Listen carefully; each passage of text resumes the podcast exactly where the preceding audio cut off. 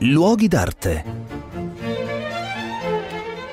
Un cordiale saluto da Marco Carminati, sono a Milano e sono in Piazza della Scala, che è ehm, una piazza molto molto importante dove si affacciano alcuni degli edifici storici più importanti della città, ovviamente la Scala, il Palazzo Comunale, Palazzo Marino e poi un'ala invece è occupata dalla grande banca commerciale, così si legge sopra il frontespizio del grande palazzo. Oggi questo palazzo è sede delle Gallerie d'Italia di Intesa San Paolo, ma appunto fu la sede storica costruita alla fine dell'Ottocento di questa grande eh, banca. Grande banca che a un certo punto cominciò ad essere diretta negli anni 30 da una figura straordinaria, Raffaele Mattioli, che era un banchiere ovviamente, ma che è passato alla storia per essere il banchiere umanista per antonomasia. Cosa significa essere un banchiere umanista? Beh, essere un banchiere che ha compreso il valore dell'arte e della cultura tout court e si è fatto promotore e collezionista lui stesso di eh, opere che poi naturalmente sono affluite nelle collezioni eh, della, della, banca.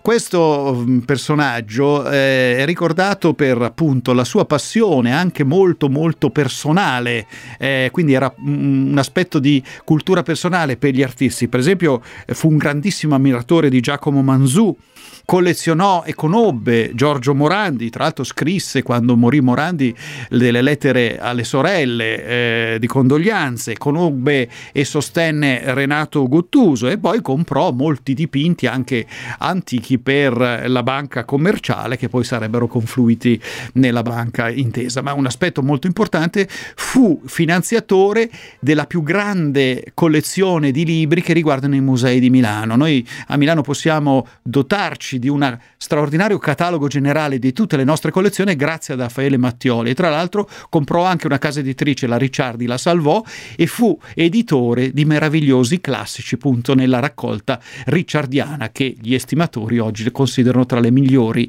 pubblicazioni realizzate in Italia nel dopoguerra.